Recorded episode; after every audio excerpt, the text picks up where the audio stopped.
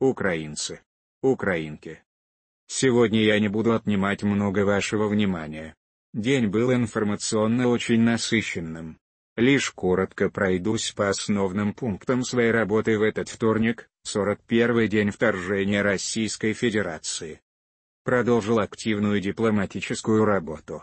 Обратился к Совету Безопасности ООН, который собрался на специальное заседание по военным преступлениям России в Бучи и в целом в оккупированных районах Украины. Сказал то, что давно нужно было сказать именно в таком формате. Совет Безопасности ООН существует, а безопасности в мире нет. Ни для кого.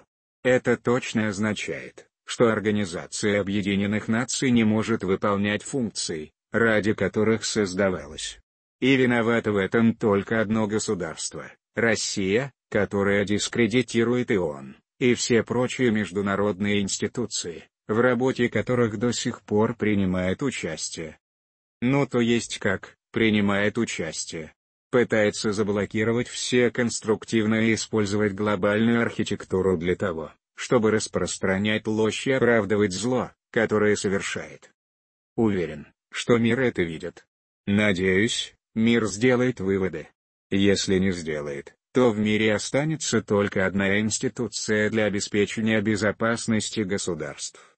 А именно, оружие предложил членам Совета Безопасности ООН и всем остальным государствам, уважающим международное право, конкретные вещи, которые могут изменить ситуацию.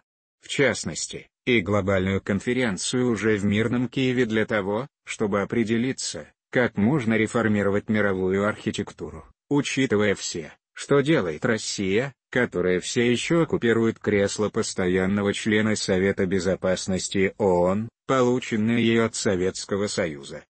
Также обратился к парламенту и народу Испании. Государство, которое поддерживает нашу борьбу за свободу и сохранение демократии в Европе. Говорил также сегодня с президентом Французской республики Ануэлем Макроном о гуманитарной ситуации во временно оккупированных районах Украины. О том, как можно помочь людям в заблокированном Мариуполе. Также договорились, что Франция предоставит необходимую техническую экспертную поддержку в расследовании преступлений российских оккупантов в Буче и других городах нашего государства, а готовим новый пакет мощных санкций против России за все, что она натворила против наших людей. Сейчас принципиальный момент, прежде всего для западных лидеров. И это уже касается не того, как наши люди оценят новые санкции, что о них скажу я. Это касается того, как решение о санкциях будет оценено в самих западных обществах. После того, что мир увидел в Буче, санкции против России должны быть соизмеримы с тяжестью военных преступлений оккупантов. Если после этого российские банки смогут еще функционировать, как обычно, если после этого транзит товаров в Россию будет продолжаться, как обычно, если после этого страны Евросоюза будут платить России за энергоносители, как обычно, то политическая судьба некоторых лидеров будет развиваться уже не как обычно. Советую всем сейчас почувствовать, что момент действительно принципиальный готовимся принимать уже в ближайшее время в Киеве с визитами президента Еврокомиссии Урсулу фон дер Лейен и главу европейской дипломатии Жозепа Бореля. Работать вместе в Киеве – это то, что будет положительно оценено многими народами мира. И не только в Европе. Ведь сейчас Киев – это столица глобальной демократии, столица борьбы за свободу для всех на европейском континенте. И я хочу поблагодарить всех наших защитников, всех наших защитниц за то, что это возможно. За то, что вооруженные силы Украины удерживают большинство направлений, на которых враг пытался прорваться вглубь страны. Сложнее всего, как и в предыдущие дни, на Донбассе, на Харьковском направлении. Но мы продолжаем делать все для того, чтобы у наших защитников, у наших защитниц было чем останавливать российские войска мы отдаем себе отчет, что оккупанты преобладают численно. Что у них больше техники. Мы знаем о попытках российских руководителей собрать по всей России новых дураков среди курсантов военных училищ, людей с боевым опытом и срочников, чтобы направить их всех на бой в еще одно наступление. Но у нас нет никакого иного выбора, решается судьба нашей земли и нашего народа. Мы знаем, за что сражаемся.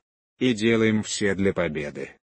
Сегодня в Мариинском дворце вручила ордена «Золотая звезда» военнослужащим вооруженных сил Украины, которым присвоено звание Героя Украины, и членам семей военных, отмеченных этим званием посмертно. Теперь именно в Мариинском дворце, в Белом зале, в котором мы всегда принимаем глав иностранных государств, будут проходить такие важные церемонии. Мы будем демонстрировать каждый раз, что наши защитники и защитницы заслуживают уважения и почета на самом высоком уровне. А Белый зал Мариинского дворца будет называться Белым залом Героев Украины. Передал и орден за мужество семье погибшего фоторепортера Макса Левина, который был подло убит оккупантами на Киевщине. При жизни он внес весомый вклад в то, чтобы все видели и знали, что происходит в нашей стране. Уже традиционно перед записью вечернего обращения я подписал указы о награждении наших военных государственными наградами. 292 военнослужащих, из них 57, посмертно. Вечная память всем, кто отдал жизнь за Украину. Вечная благодарность каждому нашему защитнику, каждой нашей защитнице. Все для победы. Все для мира. Все для Украины. Слава Украине!